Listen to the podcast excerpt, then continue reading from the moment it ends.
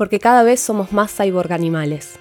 Porque el registro del cuerpo espeja formas de pensar el mundo. Para eso, revisamos el cuerpo actual y el cuerpo distópico desde lo primitivo. Somos animales con vida humana. Anfibia Podcast presenta Historias que cuenta mi cuerpo.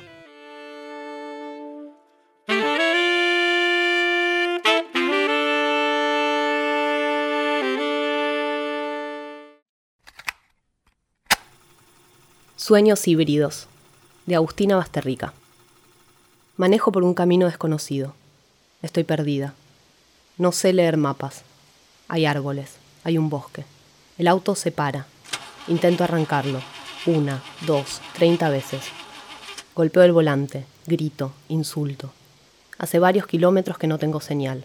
Acá tampoco. Me bajo y piso la tierra. Me ensucio los zapatos. Tengo frío. Camino. Me alejo del auto. Uso la linterna del celular. Intento encontrar alguna luz, algún sonido humano. Me resbalo con la tierra húmeda y el celular se cae sobre una piedra. Se rompe, se apaga. La oscuridad es compacta, total. Siento que el aroma vivo y fresco de los árboles me rodea, me oprime. Y siento algo más. Es el pulso de lo que se esconde, el latido de lo que no puedo ver. Escucho un aullido. Los árboles se mueven. No hay viento. No hay luna ni estrellas. Vuelvo al auto. Trato de calmarme. El miedo golpea mi columna vertebral, estridente, helado. Me imagino lo peor, incomunicada por semanas en la inmensidad de este bosque. Me veo caminando a ciegas, tropezando con ramas caídas, exacerbados los sentidos en el negro macizo de la noche. El olor denso, alarmante de las cosas que se pudren me eriza la piel. Las hojas puntiagudas de los árboles me lastiman la cara, los brazos. Un gruñido y mi pulso se acelera. Algo roza mi pierna. Corro. En la oscuridad creo encontrar una cueva para protegerme. Pasan las horas. El tiempo y la sed lo ocupa todo. Serena, demoledora. Me miro las manos. Las lamo. Trato de encontrar algún resto de humedad. Escucho un ruido y me quedo quieta. Veo un conejo. La boca seca me desgarra. Quiero la sangre que golpea en ese cuerpo. Me muevo despacio. Soy consciente de cada uno de mis músculos, de la tensión que requiere la lentitud. Me arrastro. Aunque sabe lo que se avecina, el conejo no se mueve. Me abalanzo justo cuando está por escapar. Las manos refinadas se vuelven garras. Muevo mis colmillos reducidos, insignificantes. Mientras lo destrozo, mientras arranco la piel suave y mojada, escucho los chillidos, el temblor, la vida pequeña. Siento el gusto metálico de la sangre, la bebo, trago la densidad caliente. Acaricio mi cuello húmedo de sangre y vísceras. La desesperación rompió las barreras, derribó mi humanidad. Grito y sé que ahora soy un animal distinto al que era. Me quedo en la cueva, expectante. Hay ruidos que siguen siendo extraños. Tengo frío.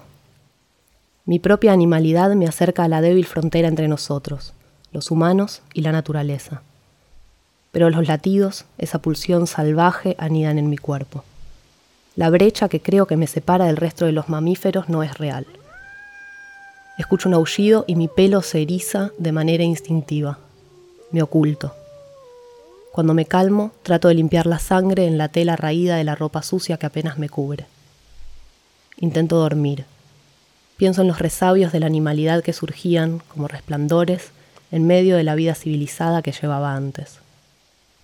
Ante un dolor agudo, mis alaridos podían parecerse a los de cualquier animal herido. El dolor que siempre está latente, agazapado como una posibilidad que aprisiona. En los momentos de ira extrema abría la boca, mostrando los dientes. Cuando el placer lo abarcaba todo, cuando el goce letal circulaba por mi cuerpo, me perdía en los gritos como estallidos, en el ritmo de la respiración entrecortada, en los rasguños, en las palabras quebradas, en un lenguaje antiguo, bestial.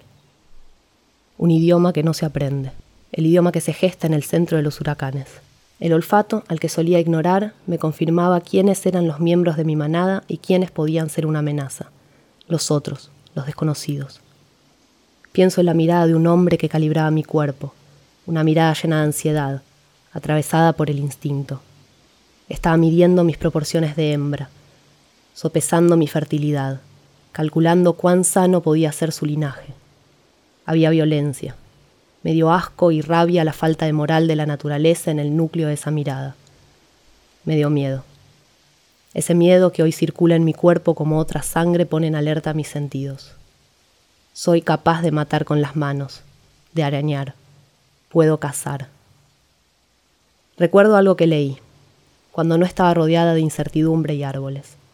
Desde el punto de vista genómico, todas las formas de vida estamos ligadas a un solo antepasado compartido que vivió hace más de 3.500 millones de años. Uno de los genes que más influye en la determinación del color de mi piel es también el responsable de regular las rayas oscuras que tiene a los lados el pez cebra. Con la última luz del día, en esta cueva helada, estudió mi piel. La miro como si fuese un vasto fondo marino. Hay una caligrafía particular, un lenguaje secreto. Hay marcas, heridas, manchas, nuevas protuberancias. Hay surcos, caminos, arrugas. Hay pelos que deberían protegerme en la intemperie. Ya no lo hacen. Las uñas, como una piel arcaica, endurecida, encuentran una nueva función, la de desgarrar otras pieles para alimentarme. La tonalidad está viva porque muta si siento frío o cansancio, si me nutro o no lo hago. Si tengo sed, se vuelve llanura, desierto, se resquebraja, los labios se agrietan. Toco mis pies que dejaron de ser suaves y sé que, gracias a las nuevas durezas, van a poder correr en todas las superficies, lastimarse, soportar el cansancio. Cuando aparece el hambre, me vuelvo cazadora. Mi piel, mi cuerpo, no es otra cosa que el espacio paradójico donde se produce el combate silencioso de la animalidad resistida. La laceración de lo humano y lo salvaje es constante nunca voy a ser pura animalidad. Soy humana porque estoy atravesada por el mundo servil de las prohibiciones, por el universo agobiante de los mandatos, por un lenguaje que me constituye, que conforma mi identidad, por una cultura. En esta cueva también debo convivir con esa noche violenta que me asoma sin abismarla del todo en la pura y profunda animalidad, la que acontece desde siempre, desde el nacimiento en las profundidades de las vísceras, en las células, en las secreciones, en el radical desamparo. Mi cuerpo está sometido a las mismas fuerzas físicas, reacciones químicas y procesos de selección natural que rigen para todos los seres vivos. Pero sé que hemos evolucionado, que nuestra existencia precaria se hace cada vez más resistente, se adapta, es resiliente. Quisiera fundirme con la esencia animal dando espacio a la alquimia de razón, instinto y fuerza en una nueva escala. En mi cueva sueño con híbridos entre animales y humanos. Cuando vuelven el hambre y la sed también aparecen las alucinaciones. Escucho un galope pesado, racional. Son los centauros que se acercan. Tienen un olor particular, fuerte, lleno de vida. Los veo desde mi puesto de vigilancia. Tengo que anunciar su llegada para el ataque. No lo hago. Extiendo mis alas, tensiono los músculos de mis piernas y vuelo. Soy uno de los pocos ícaros que ama la belleza de los centauros, que no quiere la guerra, que solo los quiere ver cabalgar. Me despierto, abro los ojos alerta. Algo se acerca. Huele el aire, respira. Soy capaz de atacar, de defenderme. Sé que si me lastima, me muerde, no podría curarme. No soy todavía como la salamandra que puede regenerar partes de su cuerpo con sus tejidos, huesos y cartílagos completos.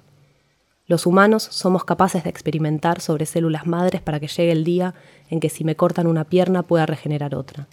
La medusa Turritopsis nutricula es casi inmortal. Nunca llega a un estado adulto, repite de manera infinita los ciclos juveniles. Imagino que me inyecto la esencia de la medusa, su líquido de la eternidad. En ese futuro, la vejez será un signo de marginalidad o de liberación. Intuyo mi hastío por los ciclos que nunca se interrumpen.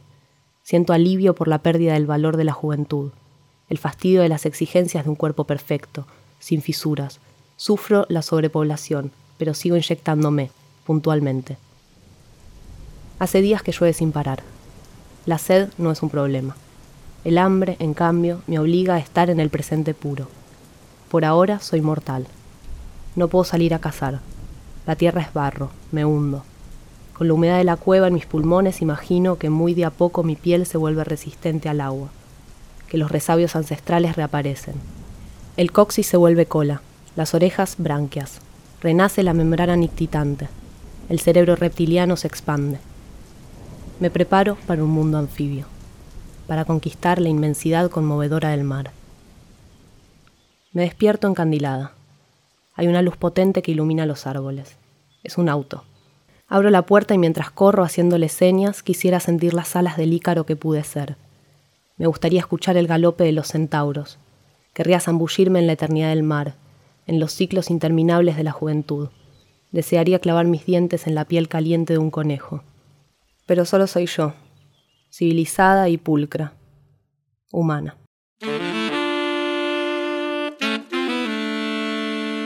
Este relato interpretado por Ana Minujín es parte de Cuerpo, el segundo libro de nuestra colección Anfibia Papel.